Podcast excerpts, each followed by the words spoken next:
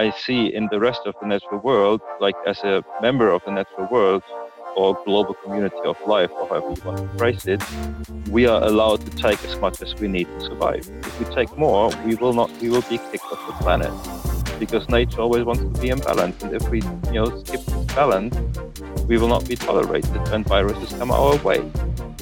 So, like the, the pandemic we're having now is like was really expected.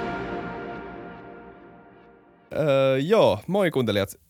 Me ollaan, tota, me ollaan YouTubessa. Että tota, menkää tilaa meidät YouTubessa. Oliko toi hyvä? Käytetään tätä. Hyvä. Yes. Mennään jaksoon. Hello, hello. This is an English episode. Uh, yeah, it's been a while. Uh, my name is William von der Palen still, and we're doing doing a yeah a bit of a special episode today. What's up, Isak? You're in you're in Copenhagen. This is not a slush episode. This is actually a No. FutuCast episode in English.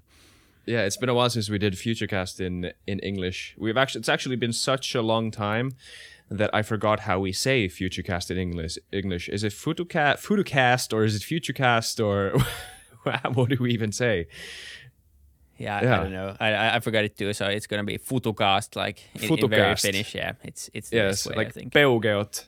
Yeah. Well, let's go that way. That's good. we have yeah, we have a special guest. Actually, our guest uh, contacted us uh, with a with a nice, interesting introduction, and, and this is a very fascinating uh, topic to discuss. Uh, but before that, uh, welcome Huck Midiki. Did I say that right? Uh, yeah. Anyhow, it works. Mideke would be my parents' pronunciation of that surname. Midike. Yes. Okay. Uh, do you want to give a short introduction of, of who you are and and why you contacted us from your perspective? What was your idea? Well, uh, let's start with the why. Um, Yeah. I mean, who I am is almost not so relevant. I'm just a person. But um, why I contacted is because I was listening to Futurecast and thought that there is um, a different angle to many of the stories that um, that you are um, so wonderfully sharing with your podcast. Uh, thank you, by the way. It's really nice to listen. Um, Thanks for those words.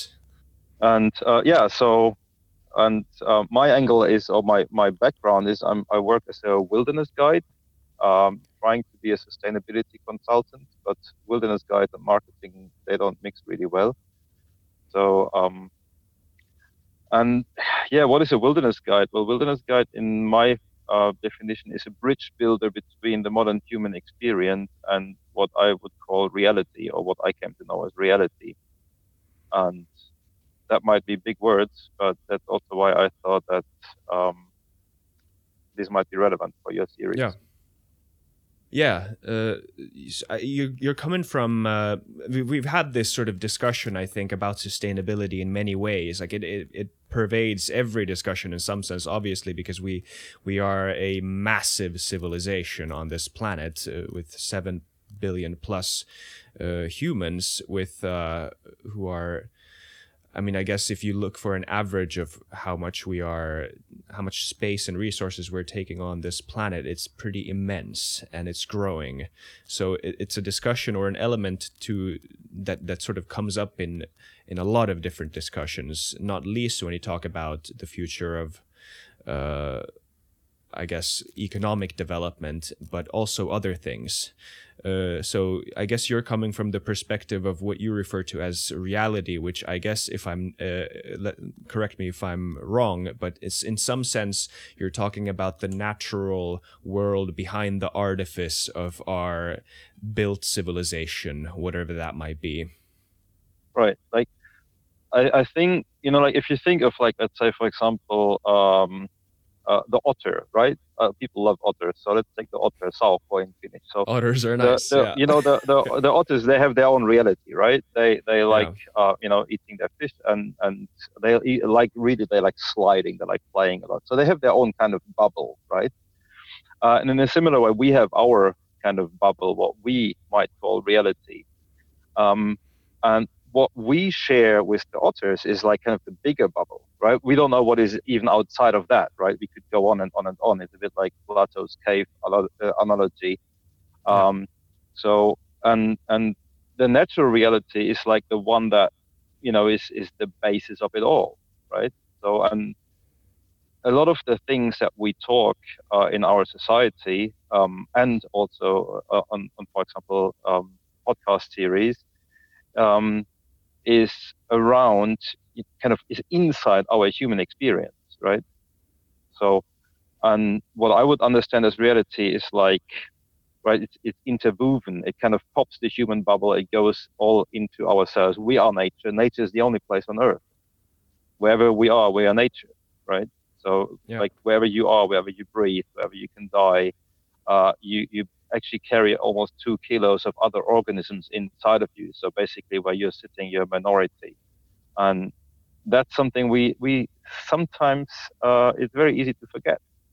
Yeah, the sort of I guess the human perspective, uh, the I guess it's referred to as the anthropomorphic perspective. Sometimes, if you want to sound really fancy with your words, uh, it's uh, and it's this sort of I mean, obviously, whatever reality per- we perceive is some sort of construct of of whatever uh, our. Uh, it, it's it's a picture built up in every individual's mind, what however that is formed, and obviously, being humans or being others, you create uh, the sort of reality around your daily needs or interests or desires or or uh, whatever constructs you have around you. So yes, I, I think it's a it's it's a very healthy um, point to start a discussion from to sort of go outside of that and see how other things in reality connect to each other in a sense. Because you're right i mean we live in uh, we are part of this ecosystem and it feels like it feels sometimes living as a human that you're outside of that ecosystem.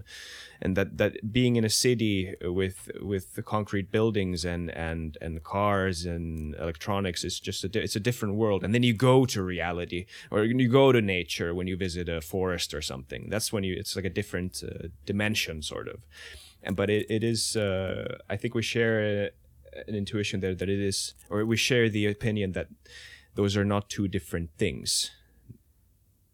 Categorically no, not it's, two different it's, it's the very same thing. No of course it's um, if you if you want to um, experience deep nature connection you don't have to go anywhere right?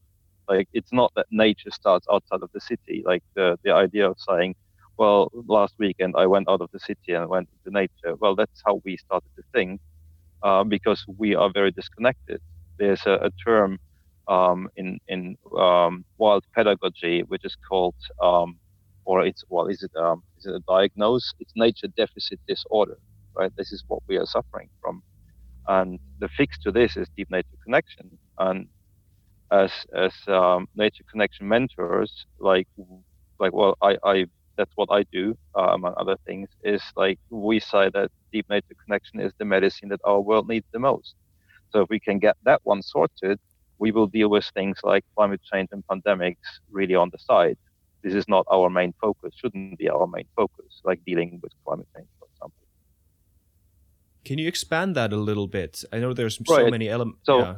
like, so, so if you let's say you go to doctor uh, and you have a massive headache, right?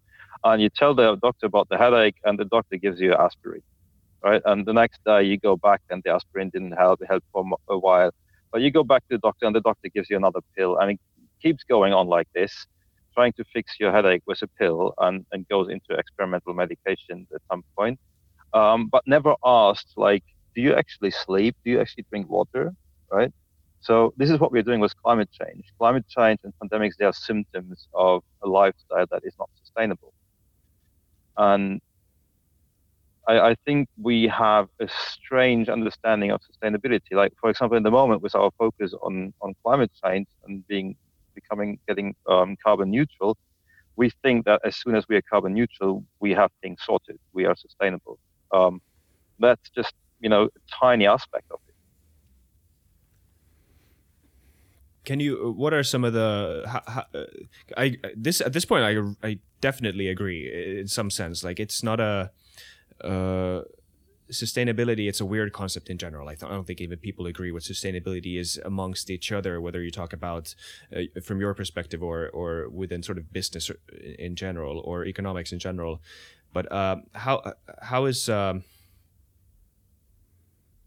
damn i missed my train of thought can you do you have do, william do you have a no, I, I think what you were getting at is that okay, like yeah, uh, yeah uh, obviously this like we have a pressing a pressing issue that we've we've destroyed Yes. too much of the planet now, and we need to we need to fix that. But then, as we aren't in sync with the planet, or as we we don't really maybe understand it or care about it, uh, you were saying that okay, the first step is is getting to to um, you know um, carbon carbon or like reducing the carbon carbon emissions so that we we are we're negative in a sense and, and we can we can move on. But but then you know what are some of the next steps like for for us to to move uh, move beyond that? And and you know once we fix the pressing issue that's that seems like a thing that we you know we, we I don't know how no one knows how it's it's going to be fixed yet. Is it is it fixed with a new completely new system with some technology or with us changing our ways? But but if it's uh, fixed with us changing our ways that's that seems like a thing that that can't happen outside this context basically. So we need to also you know genuinely care about nature if we are to change our behavior. Right. Like um to to hook into there like i think that our approach must not be fix climate first and then take care of the rest right? That's like we have to live with that headache. We have to we have to you know sleep for example right? Like Right. going back to this image of the headache well what would happen if we would actually spend time in winter again switching off our electronics and actually sleep 12 or 15 hours every night? That what our ancestors used to do in winter right? Winter is the time to to dream and preserve energy and rest and you know look at wisdom.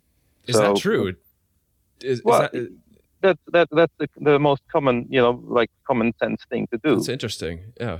Like you know imagine like also practically how would it look like? You don't have electric lighting so our ancestors who lived in finland here well ancestors so to speak not my ancestors directly but we moved in here after the last ice age and there was no electricity right? There was no metal.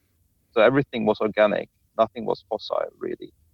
And like if you don't have electric light you would spend the time of the darkness with well with sleeping and well talking dreaming but things where you do not need much light for. So if we would do that imagine we would do that. Like spending the time doing nothing right? In the in a time where we where we don't really know what to do and how to do things doing nothing might be a good start. And sleeping is you know we love sleeping it's important for us to fix our brains also so I, I think that there's like the way we need to rethink, or we could rethink and reimagine our lives. I think there's a different dimension to this than than looking into technology and electric cars to reduce our carbon footprint, Yeah. Uh, because I- that's like that's just you know that's that's like techno like electric cars. Like it's not a survival priority to drive around with boxes which are heavier than we are ourselves. Mm. right? Okay. Is so in in some sense, is this a good summarization? I just want to sort of try to uh, get a point of connection for this conversation. Uh, so, do you sort of um, is one sort of running theme here that we've gone too far from the natural conditions of of uh, what life should be life evolutionarily for Homo sapiens, and that are I guess you talked you talked about sleep, so in some sense referring to our biology, maybe psychology, mental health, uh, and and maybe also I guess the the health of communities. In some sense, that you should we should draw back all these artificial uh, artifices and go back to uh, in some sense a, a more I don't know how you what's your relationship with the world a natural life uh, is is this because I mean my my my question it would here would be uh, uh, well okay actually I have a question but how, what's your thoughts about that? How how how far did I hit the nail on the head with that summarization? Mm, well, I I I cannot say kind of to anyone what you should do, right? no um, and, and what we should do. I can see what I am myself lacking in my own life. And having been teaching basic survival skills, wilderness survival skills, I see that my own survival priorities in modern society are not covered, right? In the moment, I fulfill all criteria to qualify for a survival situation, very serious survival situation. And this is, I think, what is, you know, what must be our starting point is look what is the common ground what are our real priorities right? What are our six survival priorities? We don't even know them anymore. Most people don't know them. And so from there, it's like how do we get those covered in in the in a way that we have the least impact and the most resilience. We need to get lifestyle back together, which our children can safely copy. We have become the first species whose children cannot copy our lifestyle, or must not, should not. Yeah, that's an interesting point that you sent in the text, uh, which is, uh, I mean, I think very largely accepted in some sense. I don't think there's many, uh, many people who think that this is a very good long-term solution. However, you want to sort of tackle the problem of sustainability and how our lifestyle is affecting the the uh, the crisis, the, the climate, the, yeah, the whole ecosystem, I guess. And when I say us, I mean, I think every seven and a half billion people in the world, which is a big, big, uh, it's a, it's a large amount of people. How how do you think, uh, with all this stuff constructed and we have capitalism and and technology has gone really far, and I guess the sort of game of human development is so far already. Uh, that that power dynamics have uh, kind of formed around these constructs. How do, how would you go about sort of talking to world leaders if you if you if you made a UN speech? Uh, what would your approach be? What would your I guess pitch be to them? How should uh, you they start rethinking the world? Um, I, I think it's it's essential that we look in the very personal level, right? We have like on a private scale, I can make a decision right now to change my lifestyle, yeah. but it would not have a big impact. Mm. Right? Um, a government um, can have a big impact, but cannot implement that fast. Right? Changing laws and legislation is like takes too long time, and often there is like some corruption in the way. Um, businesses are somehow in between, right? We have grown into a society where GDP and business is that that's our motivation, right? And and there's like no one to blame really. It's like we really slipped into this. We didn't know better. My parents didn't know better. Like my father invested money from working in a coal mine in probably weapon industries and fossil fuels, right? Yeah, so, I'd, like, I'd argue. Uh, uh, sorry for interrupting. Like, I'd argue. I think it makes the argument even more interesting. Like, there, there's been some obvious benefits, like personal benefits to sort of betting f- on this system. You get a nice house for your family, or you get sort of welfare. You get a safe environment to live in. Whatever, yeah, but they're artificial. Like, they're also like they are perceived as benefits, but when you really look at it, they they are really not. For example, if okay. you look at our survival priority, shelter, right? Shelter needs to be warm, dry, and safe that's all. Warm, yeah. dry, and safe. You need to rest to sleep. So now we have shelters in Finland. We have 26% of the average income that goes to paying your rent or your mortgage for your for your shelter. Mm. So a big that that's two on an eight-hour workday. That's two hours every day just that your shelter is there. So how much time do we spend in this shelter? Right, we are commuting, we are working, we are having hobbies and and do other things and shopping. Um, then it doesn't really matter how our shelter looks like um, also when we when we're sleeping, it doesn't really matter how our shelter looks like as long as we are warm, dry, and safe. And when we are home, big amount of the time we spend in some different reality, virtual reality, uh, uh, on the screens, where it again doesn't really matter until we are ready to pay, you know, work two hours a day for this. So, like that, that's just you know one example of many examples where we think, yeah, everything is good. We have fancy shelters, and it might even be blue or pink or something, right? Whatever is the trend in the moment. But um, it's it's not important to have it that way, right?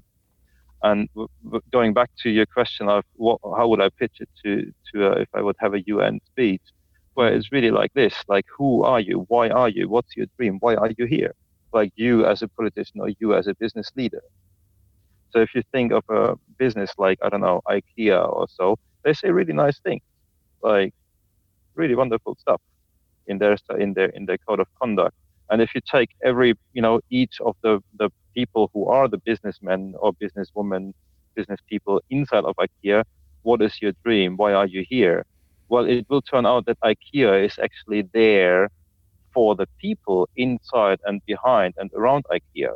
It's not, you know, the IKEA in itself is not the reason to do business. It's the people who want to have their children fed and who want to have a shelter and, you know, get get their idea of a status quo realized. And and if you break this down, what is actually a dream? Why are you here? Um, I think then we can very easily find the common ground of what are our real priorities, and that we must do things very differently.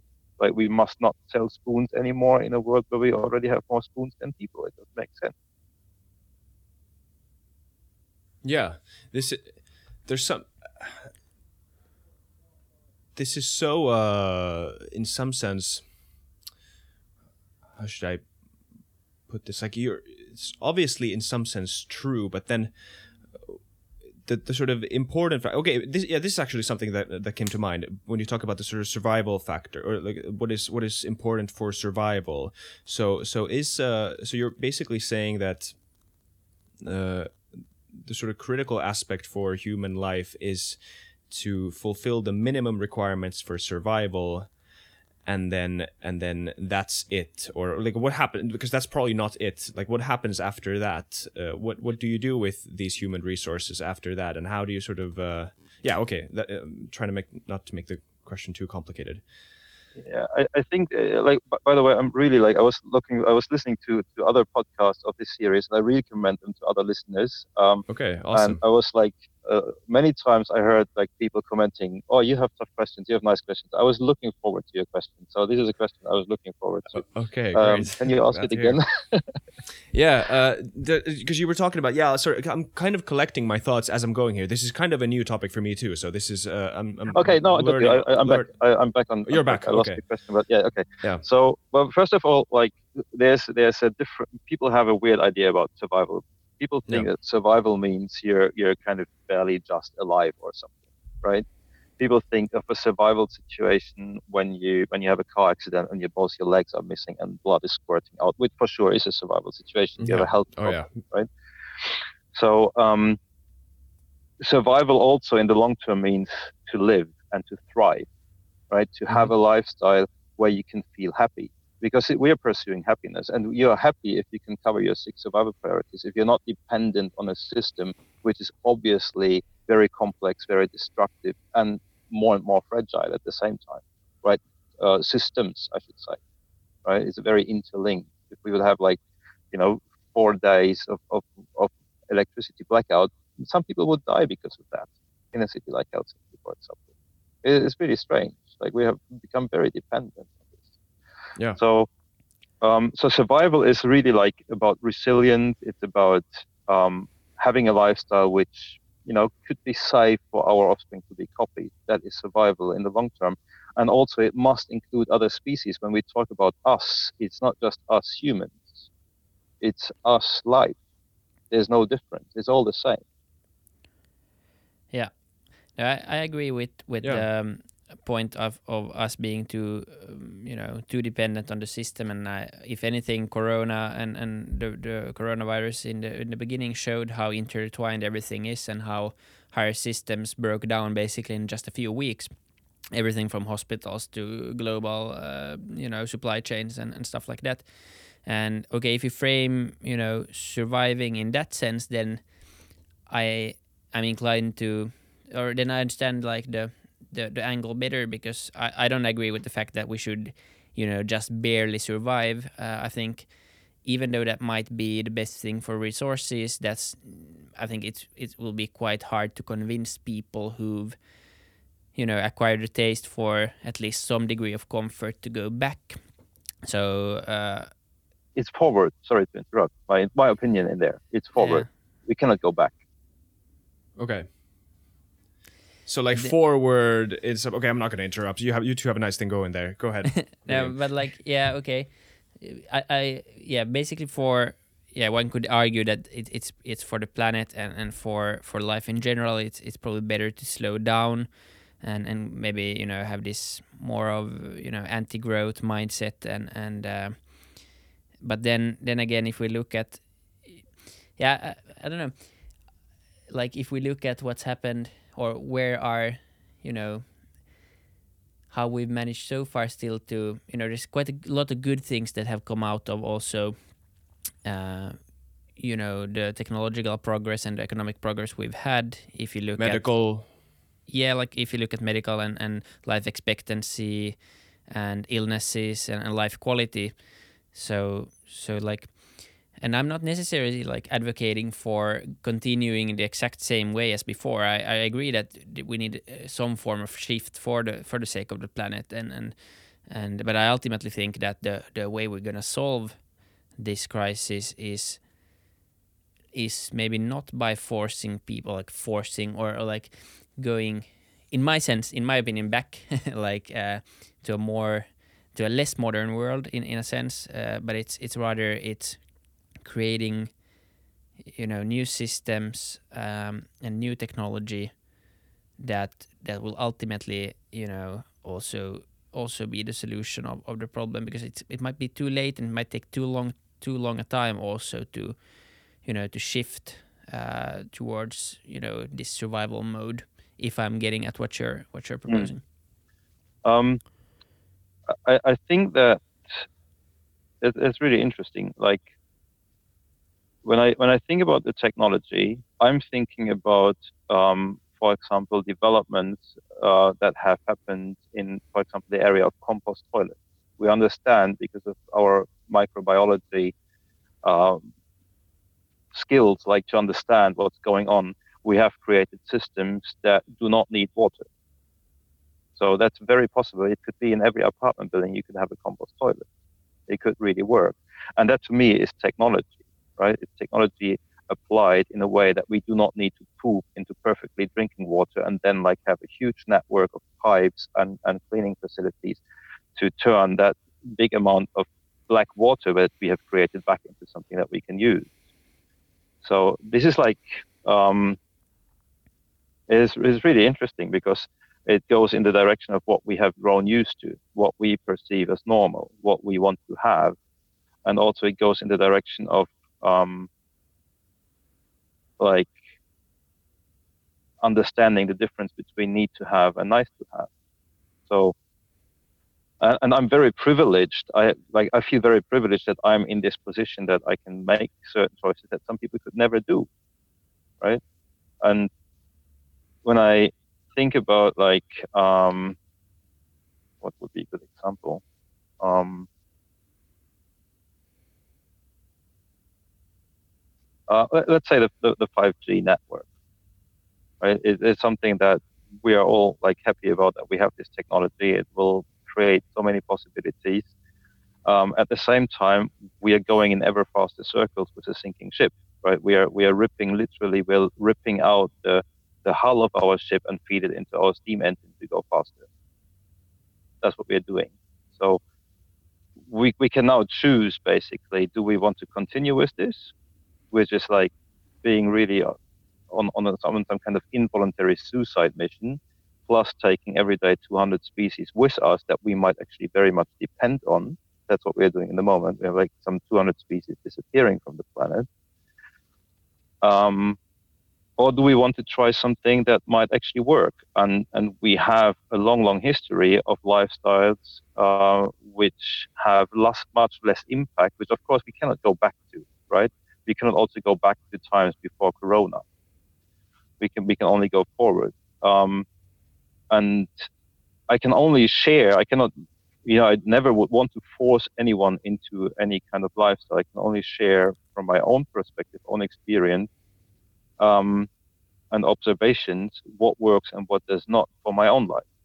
So I see in the rest of the natural world, like as a member of the natural world, or global community of life, or however you want to phrase it, we are allowed to take as much as we need to survive. If we take more, we will not. We will be kicked off the planet because nature always wants to be in balance. And if we, you know, skip this balance, we will not be tolerated, and viruses come our way. So, like the, the pandemic we're having now is like was really expected. Like, and it's not that there is like nature as this conscious player. It's just something that happens. We facilitate the move of viruses and um, we are having weaknesses in our immune system for many many reasons because we apply all kinds of filters in in kind of in the way we are breeding our own species. Um, and then on top of this like i see that there's possibilities to live in a different way which actually feel much better. I have in 2018 I was part of an experiment where we had like one month of just trying to not use fossils, not use money, and not make rubbish. And we participants in this experiment, we were looking back at this and we were thinking like this is like sneak peek into paradise. Life was just so easy in this time. So this um, the idea of primitive living, there's nothing primitive about it. Very sophisticated. Um, mm. Uh, it's just like minimized to the essentials, and suddenly we understand our life again. And I think that's like really, really beneficial. And it's not really understood how beneficial it is to to live low, so to speak. Yeah, yeah, I, I, agree that that's a misconception that that primitive life is somehow unsophisticated. Like if you read, I, I, I read a lot of or read used to read a lot of Jared Diamond, who uh, went to Papua New Guinea uh, to study the a lot of tribes there, and it's it's like incredibly sophisticated. The sort of in, incremental knowledge about the surroundings that might seem primitive, but the sort of knowledge uh, amassed from that uh, those surroundings are not. But I want to say one thing. I don't know if uh, like it I'm I'm quite uh, sort of I'm quite ready to concede the fact that I don't know as as a as a 27 year old Homo sapien living at this time, just sort of having popped up in this world and in this civilization and in this existence with all these sort of systems that I've uh, I'm I'm very much participating in. I have really actually no idea, and I hope some of the people who are smarter than me who research this know. And they, we, we are in agreement that I mean, I, I just looked up one thing here: Earth Overshoot Day, uh, which is one of these days that they're measuring. Like, what is the day in which uh, we are using up that year's ration of the planet's resources? And it's in August, July as we're halfway through the year and we've used that. In Finland, year's... it's April already. So if everybody would live, yeah, if everybody would live like we do in Finland, we would have used the re- like we would need three planets. Basically. Yeah, and that and there's no way around this somehow. So it might be. I'm ready to concede this, Huck, that uh, in in hundred years, two hundred years, it might be that you are the only sane person in this on this planet, and I, I don't, don't, have so much time. we don't. I, I know, but I, I but also when we're because William is I, I I I William is also right in the sense, or at least I think he's right in the sense that we built this system. Uh, actually, no. Here's one thing to make it sort of more concrete and more, I guess, personal, which is also the avenue that you want to go. You said that you don't want to force any lifestyles on everyone, and that's fine. You cannot. That's yeah. A, that's you can't do it, but I'm I'm going to give you the, the permission to do it to me now, uh, and so please tell me. I live in this apartment in Copenhagen, uh, close to downtown. I live a nice life. I have a lot of electronics and and live a pretty sort of uh, I live a normal millennial life, very privileged, uh, and uh, I I I have I use more than I need. So what should I do to live better? Um, well, I would, I would, recommend to start with using the stop tool. It's a survival tool, like a tool for dealing with survival situations. Also, many business people know know about the stop tool because yeah. the stop tool it will allow you to identify the priorities in your life and it will give you solutions that fit for your life. So, without knowing, um, you know, your your um, what you like to do or how you how your apartment looks like or how you, what you're eating or where your electricity comes from or if you're using electricity or, or all this. Like i could not tell you anything else but have a look at the stop tool. Okay. Um, and i think that's a beautiful thing. Like also there's a further development called the full moon full stop um, of this tool which really is useful i think to to um, acknowledge the um, kind of the, the survival situation on a global scale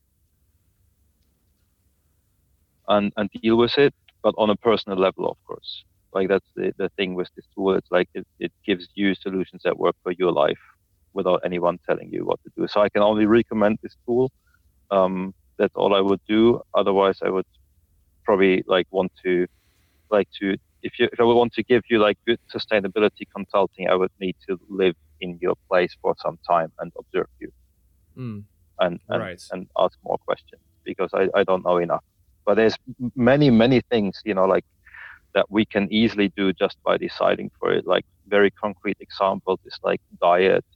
We know that, um, like our diets have high, for example, water footprint of chocolate and, and meat is like insane and it's causing conflict the world over. Like, um, I might be wrong. Like some, I, I haven't checked this source, but like from all the conflict that we know since around time of two, like year zero or before Christ even until now, all the conflicts that have been around water, where water played a role, have uh, over half has happened after 2006. So, and, and I think that's like really interesting to look at just starting with the water footprint, and that's like especially the virtual water, not just the water that goes through your meter. There's many many other things that where we can start looking at reducing our ecological footprint and increasing our um, well survivability. I would say. Yeah.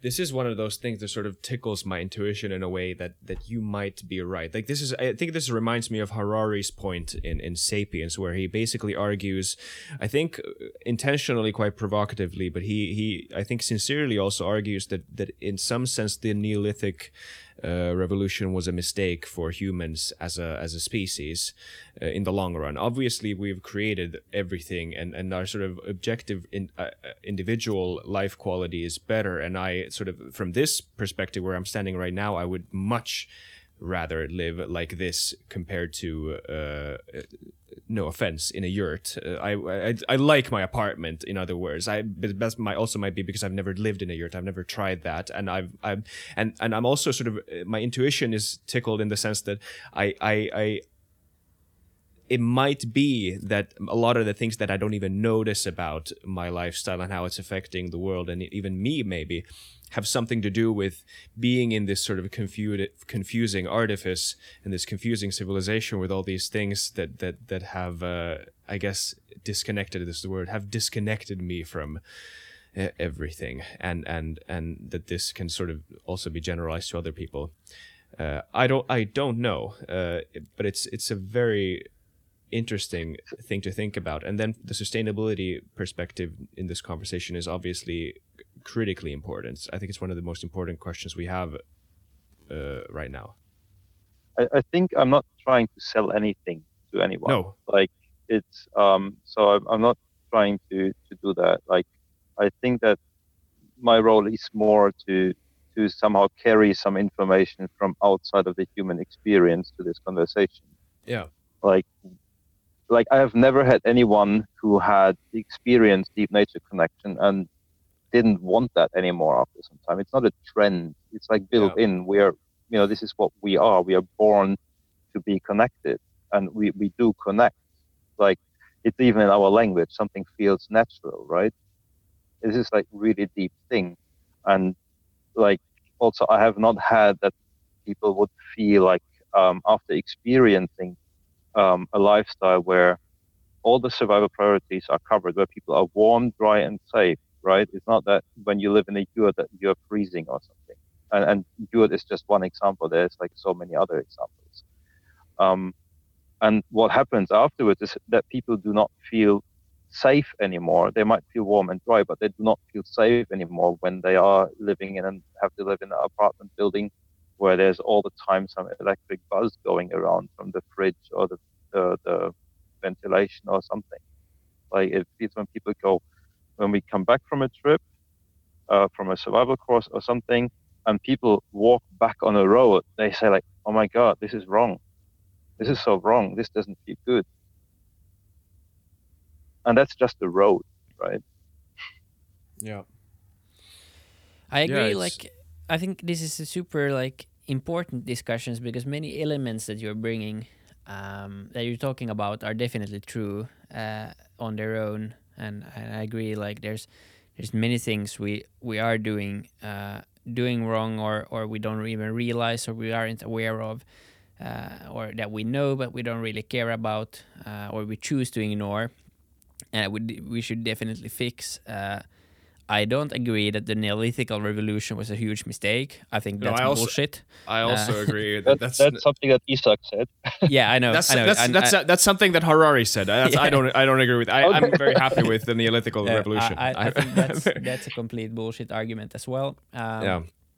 But I think you know there are definitely like parts uh, parts of that that weren't that successful, or there's part of our parts of our evolution that definitely aren't going into into the in the right direction. Um, so so I think there's like there's a very good reminder of that. That okay, Mm. even though you you know like your life and and you know you record a podcast episode every now every now and then and remind people that climate change is real you should maybe also take a look at what you're what you're doing yourself um so so i agree with that. And it's always uncomfortable to hear you know uh, these things because you're used to them. And and you know most people probably when you ask them that uh, are they living a sustainable lifestyle? Are they doing their part? Most people would probably say yes. And then but that doesn't really if you if you take them uh, or if you if you look at that uh, critically that most people aren't doing their part uh, me included Isak included uh, I'm Yeah. sure like we are the worst part of this problem in many ways so I think it's it's a good reminder then as for how it's going to be solved I think you know that's extremely interesting um, because you can't solve it and I, I know you're not trying to sell anything, so this is not a response to that in, in, in that sense. But I, I But I think we agree that it has to be solved. It has Yeah. to be solved. yeah, yeah, but taking away stuff from people um, is hard, and getting people to realize this is uncomfortable and hard. So I think it's it's. How do you see what what would be the, the best ways to is the solution bringing more people into nat- nature, trying to to get, build a connection? Is it spreading information, trying to actually you know show people what their lifestyle is causing, or how can we, you know, induce a change uh, also on a more you know micro and, and personal level I, I think the, the, the, the it's it's a very interesting one how to do this.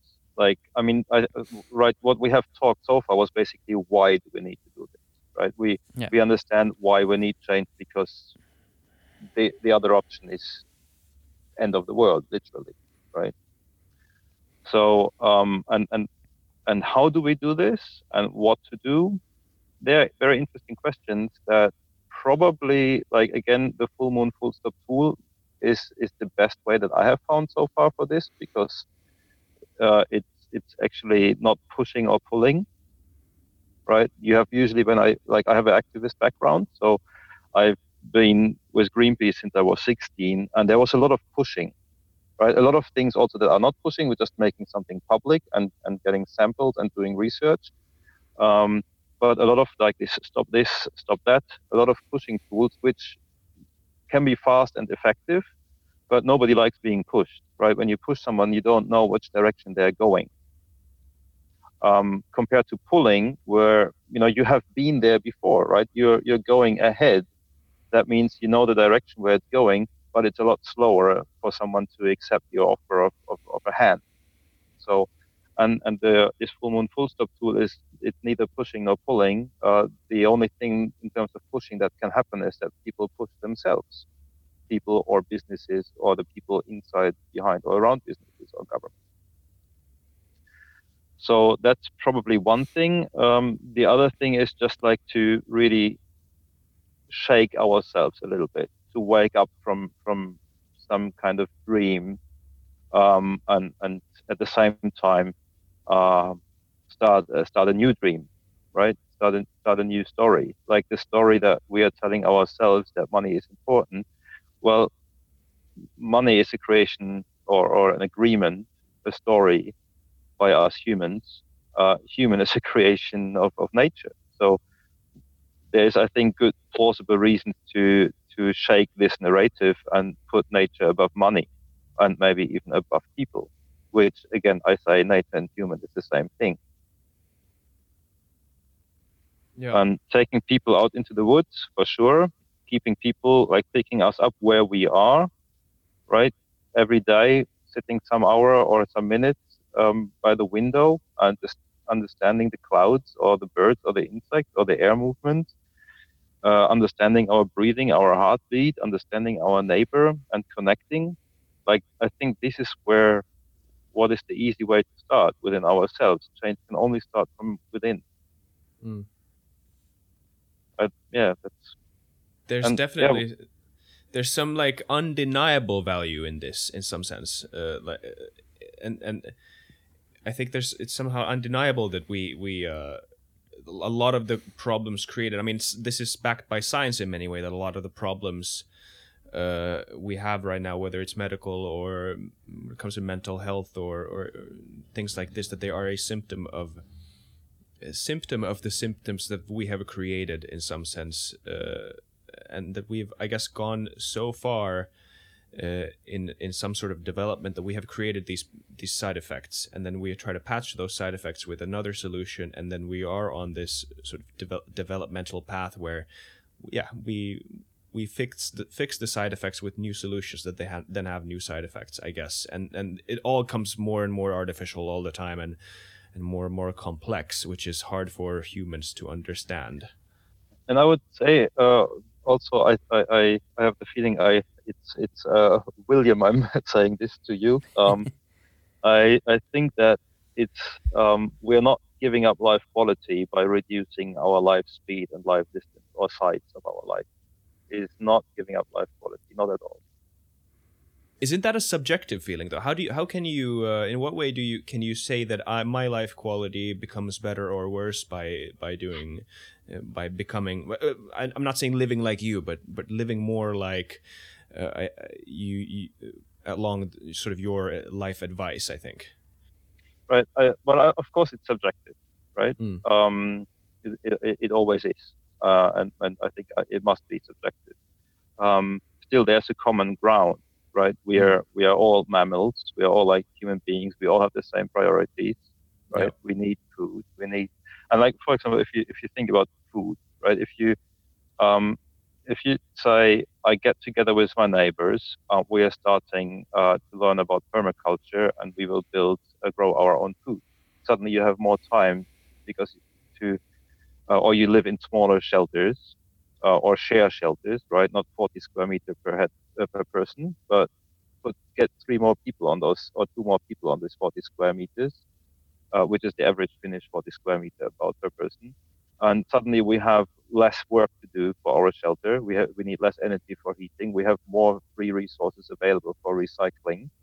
Um, and we will have more time with our family or for our hobbies, right?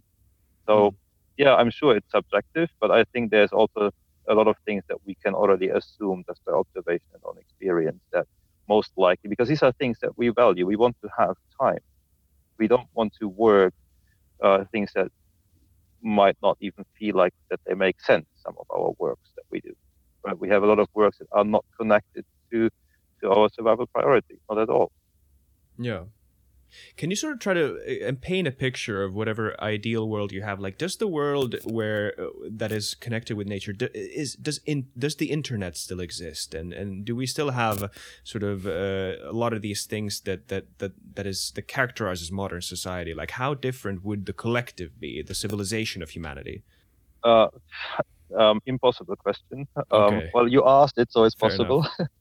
you asked it, so it's there now. Um, well, uh, nobody knows tomorrow, right? Okay. Um, nobody knows tomorrow. We cannot we cannot know. We can we can um, make assumptions and and maybe dream some dreams and. but at least, sorry for interrupting you. Maybe this helps you answer because it is an impossible question. I admit that that the sort of you by saying that we're not going back, we're going forwards. In some sense, you're not.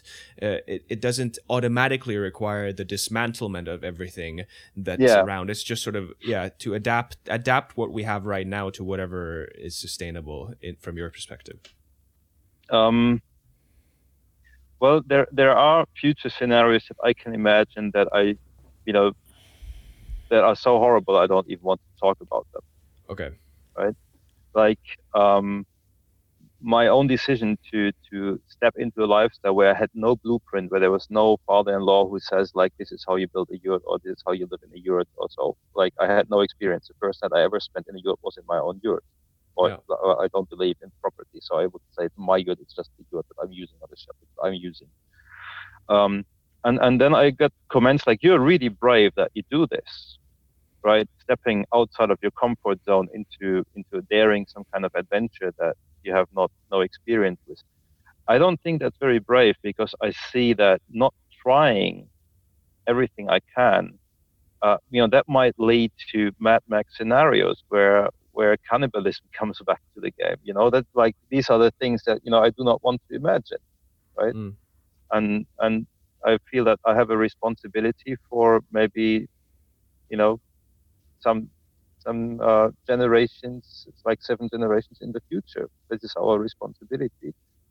Um, don't know if we have so much time, right? It might in yeah. 10, 20 years, it might be too hot for Homo sapiens to live on this planet. I don't know those things, mm. right? The only thing that I know is that we must try. And I grew up among adults when I was a kid. There were adults, teachers, neighbors, relatives who have been adults in Nazi Germany. And there was always the question, what did they do or not do? What did they say or not say?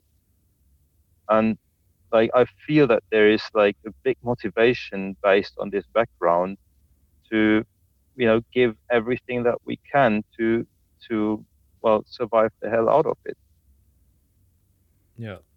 How in uh, uh, uh sorry if I was interrupting. Uh, were you going to say something still? No, I'm talking too much. Okay. Uh, I it, I don't know if because your style your style isn't sort of confrontational, I guess for a good reason. But I I, I want to prompt a sort of honest answer from you, uh, from your perspective, uh, and from the lens of your lifestyle. How insane does the world look to you? Um, well, now we need to look in the word insane. or what um, word would you use?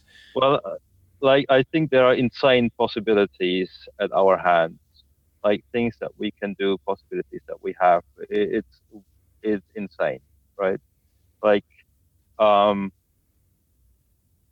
suddenly it's important for me to to know if the forest in Brazil is burning or not, because also I'm playing a role in if the fire if the forest there is burning or not, right? That's that's partly because of my consumption choices here um, so that's really insane. That like suddenly our lifestyle is really global, and you know it's it's not nothing that we really wanted ever. I guess nobody consciously chose that. It's just something that happened. So that's that's pretty insane. I think also it's insane that we need electricity um, to survive. Right? There are things nowadays that are not part of the human survival or, or natural survival game that suddenly are extremely important. So we need to figure out some things on, on how to reduce our electricity needs, for example. Like I live with three electronic devices. Um, so there's like huge, and, and, and of course I know I could do more, right? So um, that's just an example of how much we can improve. Um, also insane, I think, is that we can communicate globally, right? If if if I call three friends with a good message and they relay this message to three people each, it takes 23 hours to reach every phone on the planet. That's pretty insane. And I think everyone on this planet knows somebody who has access to a phone. So we can communicate globally. Uh, it's unbelievable. So yeah, I'm very grateful for some of the technology that we have. I don't know if we're using it wisely. It's a bit like Babylon. Now we have so many different channels. Mm, it's yeah. a bit like getting the languages, but yeah. yeah. Okay has this by the way do you have anything i want to sort of give you an open question because i, I feel like this is come we, we, we sort of uh, we, i think we've succeeded in, in in finding some like very productive uh, lines of discussion here but since this sort of perspective is is very unique i'm wondering i'm sort of afraid that am i asking all the right questions so just an open-ended question is there anything that you want to sort of bring up without a question uh, as a prompt? Is there a point that you want to sort of discuss separately that I haven't just realized this should be asked? Mm.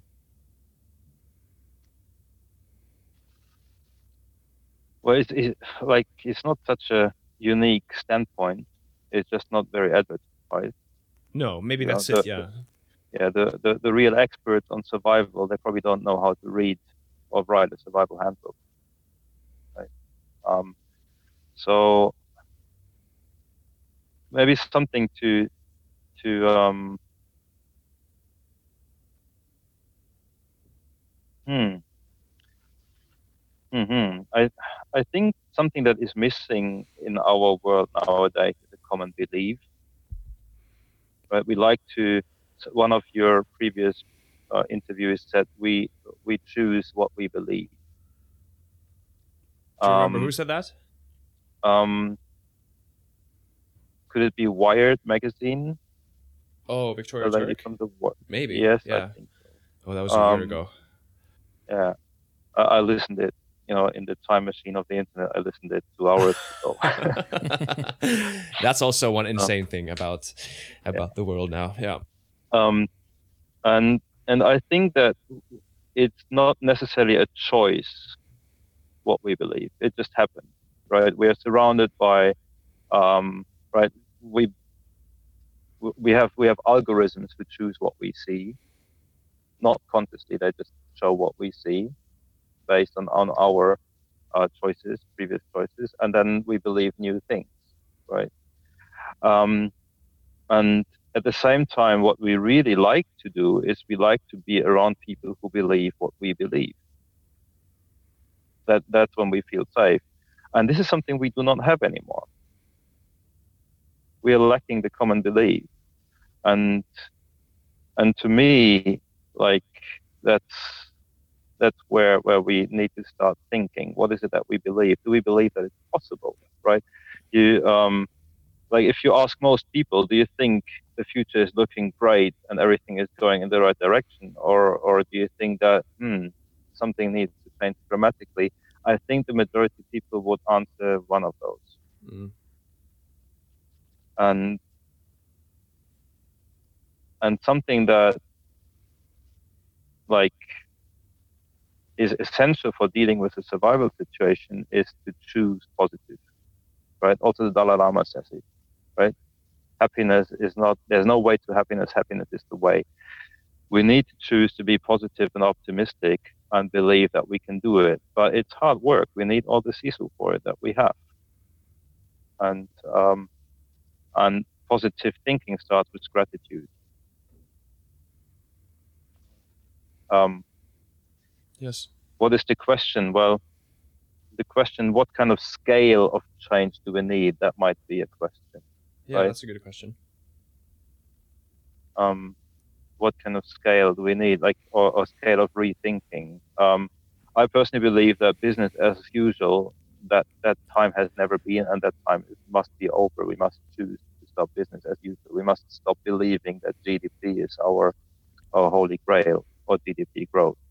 Yeah. Um, Well, I can Like- tell you one concerning thing. Maybe that's helped. Maybe that comforts you a little bit.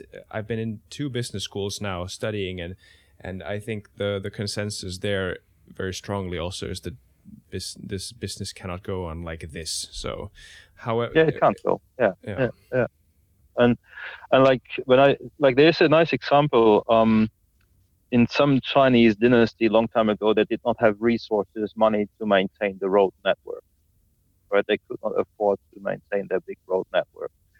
Um, and they realized we can only maintain half of our road network, and there was no way to choose which roads to close and which roads to keep open. And then they made a quite radical choice and said, okay, how about we only maintain the middle half of each road? Hmm. Right? So this, the, the, they had half of the resources available and they only used half of the resources. Still, every road was open. Um, what happened was that big vehicles, which had two wheels next to each other, could not use those roads anymore, at least not two at the same time. So they had to reduce um, the size of their vehicles. Building wheels was the hard thing. It was not easy to build a wheel, but suddenly the whe- the vehicles that were wide, they were stripped apart, and you had wheels available, and people built one-wheeled vehicles. Like there, are, like if you if you look in, there's a, I think it's called the Low Tech magazine. Um, there's a nice nice article about um, these wheelbarrows they're basically they're like wheelbarrows but big scale they had sails and big wheels um, and you could have like a whole family being transported with one of these wheelbarrows um, so these these one wheelers um, were then able like more people had access to a one wheeler uh, and that created bigger mobility but more locally Mm. and um, and it saved the resources and gave actually you know a boost to the um, resilience of the local communities that were living along those roads. And I think that's something that could be, we could apply the very same thought um, to to our situation in the moment. It's like only maintain the middle half of each road, right? We would, would still be able to get around with ambulances and buses and, and essential truck transports. Um, at the same time, it would be less convenient and less popular to drive around with normal cars, so so-called normal cars, and lightweight, more localized transportation would become more popular. So, um, if if I would like what I'm trying to do in my life is I'm trying to reduce my life size to bicycle distances and bicycle speed. Um, because I can do that with muscle power. Yeah. And um, like a nice. I had this. Uh, I don't know. Is, is uh, it, does it fit in the same uh, spot? Like I had this once. Um, I figured out how do I make this off-grid setup of electricity. I, I, I realized, okay, if I move into Europe and living off-grid, I need to solve my electricity needs. And then I looked into different ways, like second-hand solar panels and all these things. And then I looked also into muscle-powered, uh, like you know, using an exercise bike and charging a battery. And I found some calculation on this. There's like you know good resources available and somebody calculated that if you if you have build an average exercise bike and you're an average person, you can create about 100 watt. So if you use one hour per day to pedal to make your electricity um, and charge the battery with it, after this charging and discharging cycles, you will need to buy a new battery in about three or four years. In these three or four years of creating your own electricity, you will not have created the same amount of electricity that was needed to build the battery. Mm. Right. Okay. I, I, I, think that's like I don't know if that if you understood that No, it was. I, th- I think I did. Right. Yeah, I I, I, I caught yeah. that. Yeah, it was. So that's to me like this is the level where I'm in the moment thinking, right? Yeah. How do how do I deal with it? And there are like again nice solutions. There's like gravity um, solutions for this where we use muscle powers. And yeah, muscle power is really nice because we can eat the energy source. Yeah, definitely. The energy yeah. source. Yeah. and it's it's I guess what we have. But this yeah, this is one of those really interesting perspectives that sort of peels away uh, so many layers of the assumptions that that you have about uh, or I have about uh, I guess people have about their their reality and their surroundings many of which I still like. It's it's difficult to pinpoint where where. Uh, I mean, I guess returning to your earlier point in the beginning beginning of this podcast, sort of hard to find the the direct intersections of where this this life, the life that I have, and and and however many layers of this life that are artificial, and where that connects with this real reality that I'm kind of disconnected from. And I, when I say me, I mean I guess people in general who live this kind of life. But it's an it's a very important perspective. I hope this has been uh, pr- productive from your perspective, Huck. How, do you think you've gotten to say or sort of relay the point that you wanted to? Um, well, I, I think I have more more questions myself um, than I have points. Uh, I, yeah. I'd like to, um, if, if, there's any time or desire for this to um, to continue yeah. talking outside of the podcast, right? Because yeah. like in this podcast, you're the one asking the questions, uh, but I have right. questions to you guys uh, if that is anything you're interested in. Um, and yeah, what else? Um, I have here in a note still that you wanted to maybe talk about Extinction Rebellion discussion or Elokapina discussion. I don't know yes, if that... you want to go there or. Yeah, we can. We can do it quick. This is. Uh, uh, let's go there now, uh, and because uh, we're also pressed on time here with this yes. with this is episode. There, is there a specific question you have there? Uh, oh, it's a big subject because it's it's also it was an interesting thing. Uh, this Elokapina thing. I think a lot of people, our listeners, will remember it. It was it was this um, um, this uh, organization that sort of demonstrate or they, they sort of want to bring awareness to the the collapsing ecosystem and and our role in it i guess humanity's role in it and then sort of prompting governments to take direct action direct direct sort of radical action to to make a make put a stop to this and and act, like make it priority number one i guess in the agenda. Uh, and and and then this sort of came to uh, came to the forefront uh, through this demonstration that they had in in Kaisaniemi, where they blocked Kaisaniemi or whatever. I, I think it's Kaisaniemi and then there was the pepper spraying thing, and then there was a discussion about so many different things. There was a discussion about uh, demonstration rights, democracy, uh, uh, police brutality, uh, and then I guess the eco the sustainability in general. There's so many perspectives to it. I guess you could even make a one single episode about just that discussion. So it's a bit pretty big discussion. But yeah, I guess what is your general take on it? What's your general temperature on the issue? Well, I, I understand the motivation behind the activists. Yeah. Like they have also like going these steps of interrupting or disrupting everyday life of other people. Um, because basically everything else was tried and they mm. still want to stick to non-violence. And i think that's like really you know the only way to go to stick to non-violence. Also i think uh, civil disobedience is probably like uh, one of the number one tools to use if you want to ride the balance line between pushing and pulling. Yeah it's very um, important to democracy. yeah yes. Yeah yeah. Of course it's a cornerstone or, a building block. Um, um, yeah, I think there's there's very good points. I think it's good to really listen to to what they are saying. Um, and I think that like this pepper spray issue, well, it's like shooting the messenger. Um, and in yeah. a way, like, um, well, that that makes you a bit of a fool if you do this. Um, on the other hand, I understand the situation. Like, I think if, if I would, you know, be that policeman with the same background, with the same friends, with the same, I don't know, job description.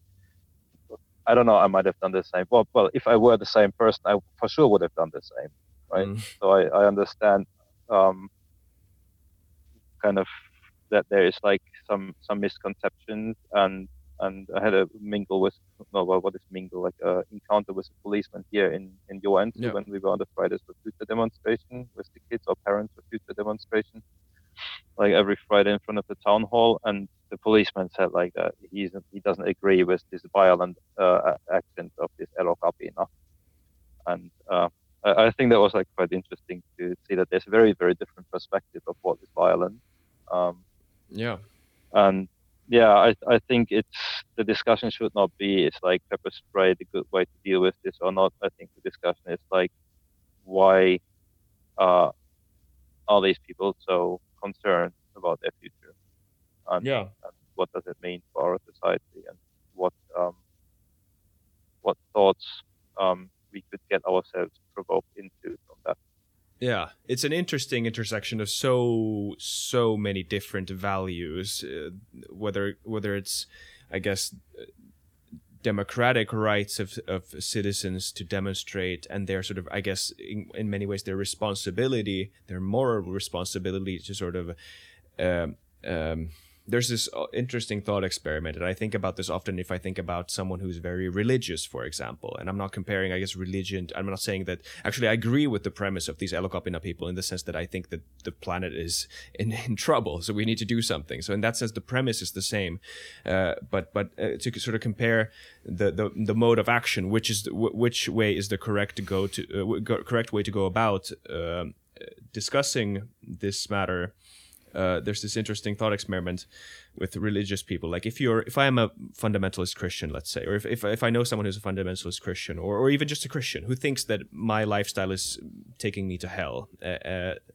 in what way is it their moral responsibility to sort of let me live by myself, just leave me alone, and let me go to hell and suffer there in all eternity? And what is their moral responsibility to come and tell me that hey you really have to change right now you really yeah. really really have to change you have to push me out the if, if you see if you see if you think you you're a hundred percent convinced that you see a truck driving against me and it's gonna this truck is gonna smash me into bits in a few seconds it's it's if that's your belief to 100% in in some sense i i 100% agree that it's your in some sense it's your moral responsibility to push me out the way mm. but then and and this in itself is is is i guess i get I, there's no way for me to escape that uh, mm. Principle in some sense. But then, yeah. c- because it is an intersection of so many other different values, you have democratic rights, you have the sort of, I guess you also have the rights of people uh, d- to drive the car uh, through Kaisaniementie. And I, I think I would, in that perspective, I would also, if there's a pe- there's some people blocking the road in front of me and I don't know what they're doing, I'm gonna, I'm probably gonna go first tell them like, hey, move out the way, and then I might call the cops at some point and make yeah. sure that they make sure that they get get out the way because I need to go where I need to go. So there's yeah. so many different things and so many different elements here. So, uh, but but it's an interesting discussion, and at least even though I might not agree with every perspective or every interpretation of every perspective that happened in media or in the public discussion.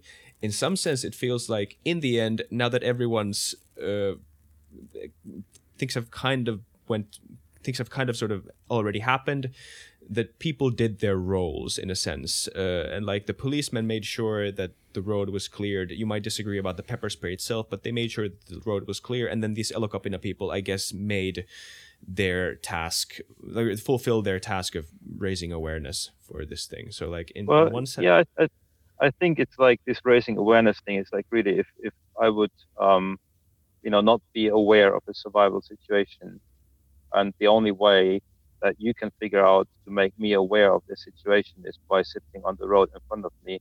I'd be actually quite upset if you would not do that because it's about my life. Mm. Um, there are other things. Is that what you're saying? Yeah. Uh, yeah. There's also the thing that like what we are, you know, there, some years ago there was this Germanwings or some some airline pilot who committed suicide and crashed the whole aeroplane, including the passengers, into the mountains, mm. the Alps. We were all very upset about this. Yeah. Um, Understandably. And, yeah, and like this is not okay, right? And when you when you think about what we are currently doing from the perspective of the whole network community, we're doing exactly the same thing, except that we are not doing this suicide in a conscious way, just something that we were born into.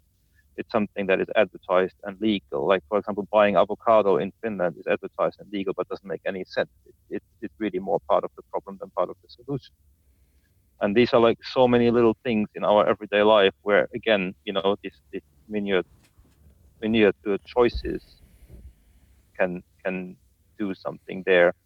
Um, and what these uh, in my perspective what the Elokapina um, protesters or activists are, are doing is like they're protecting a greater good right? So i would say that almost their actions are sanctioned by this.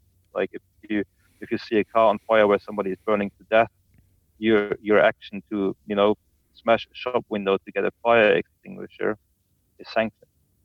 Um, also, if you are in a survival situation, you can uh, you can do certain actions that are otherwise considered illegal by the by the acting law. So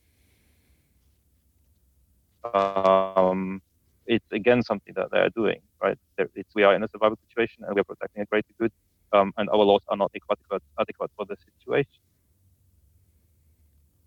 Yeah, it's it is a with this added element of of this sort of yeah. I mean, in, in many ways, I think that's there's truth in that. I mean, I would the the sort of ex, the examples you pointed out. I mean, obviously, I agree with them. Uh, but then in many ways, I think it's also about. Uh, oh, oh, this is one point that I was gonna bring up. It was I I, I watched the because uh, they they they made this uh, lecture. Elokapina had this lecture where they sort of explained their agenda and explain the ways that they want to go about doing this and they explicitly have actually they explicitly have as their their strategy to raise awareness to sort of make a fuzz make a sort of extra uh, create some sort of scandal around uh, a protest so that they can sort of buy piggyback their their message through that scandal in a way. And even this like this is seen as cheap and and and i i definitely see why. And especially if it like interrupts uh quote unquote innocent people. I, I guess from their perspective they wouldn't be innocent people but because everyone's participating in some sense. But uh, but if it's dis- if it disrupts normal life, it's seen as cheap and it's seen as unjustified. But then returning back to the to the point of, of, of the fire extinguisher or the or the truck that's driving towards the person. Uh, yeah, I mean, if it is true or if it is a reasonable fear that the that the, um, the planet is the ecosystem is collapsing, then awareness about this should be raised. But I guess my number one disagreement, and it might actually be my number one disagreement with with sort of you fundamentally. I know now we understand our perspectives better, and and and but is is the sort of how to go about do it yeah. solution. I, I, I, st- I, I go with Gandhi on that one. Be the change you want to see in the world. Like yeah. start with yourself. Uh, reduce yeah. your ecological footprint, uh, and well, show how happy that makes you, right? Because people want to have a slice of the happiness cake, and uh, you know, if people can truly be happy with with a suicidal lifestyle, well, so be it. Uh, mm. Not my choice, right? But no, um, like looking back in the last year, um, I've I've now been like living in this uh, project, uh, the Resilience of Nomad Town in Joensuu for one year. Uh, it's been like so I don't know, rewarding, beneficial, um, sometimes feeling a lot easier. Um, and, and for sure like easier to understand and yeah. also this feeling that this might be something or we are on the way to something that our children might be able to copy safely uh, yeah that makes happy so it's like yeah. not pushing anyone but it's a bit slow right so i understand there's a it's, it's, it's different motivations and of course it's easier to go into the blame game uh, much easier and, and much easier to push uh, than, than than pull and i think to me like uh, you know, exploring alternative lifestyles is as much part of Extinction Rebellion um, or Elokapina than as it is to to um, raise awareness by uh, maybe blocking a road. Yeah. Yeah, precisely. And I think in hindsight, or even right now, this discussion might be more valuable than we even realize. So, so this has been. I'm glad we had you on. This has been a pleasure. I felt a bit strange of of kind of inviting myself. You're um, not the only one. Don't worry.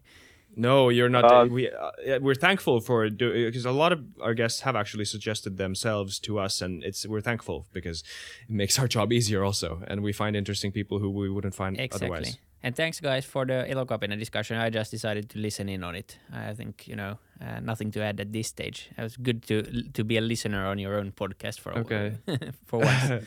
Yes, so, no, that was good. But I know where I know. Yeah, this is this has gone further, but I think it deserved to go further than than we had originally planned. Like we have gone a bit over time, but it has uh, there has been so much to cover here, and I think there's so much still to cover, uh, or would be to cover. But we are. I'm sadly pressed for time with this. Yeah, this and I, I, hope one day we can have have more thoughts sitting together by the fire, having a maybe I don't know a yes. glass of whiskey.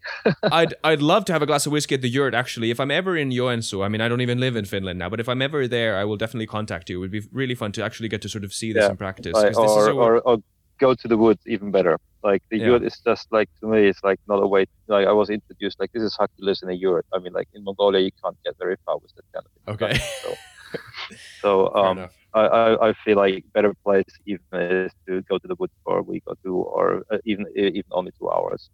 Yeah. Perfect. Hey, thank you, Huck. Thank you so much. Thank you. And, and thanks, thanks to taking... everyone who tuned in. Hope you got some valuable insights also on your own lifestyle. And, and uh, I'm definitely going to go go think about this for a little while now. Uh, it's been a good it's been a good one. So uh, we'll catch you next week again. Bye bye. Bye bye. Stay safe, guys. Thank you, Isak. Thank you, William. Thanks. Thank you, Huck.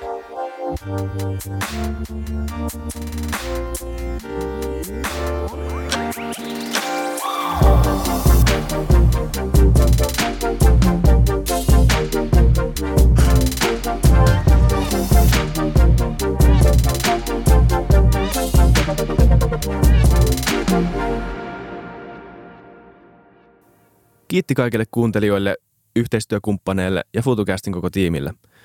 Isa Kraution ja William von der Paalinin lisäksi, Isa Kraution minä, tiimiin kuuluu tuotantovastaava Samuel Happonen ja media vastaava Tuumas Lundström.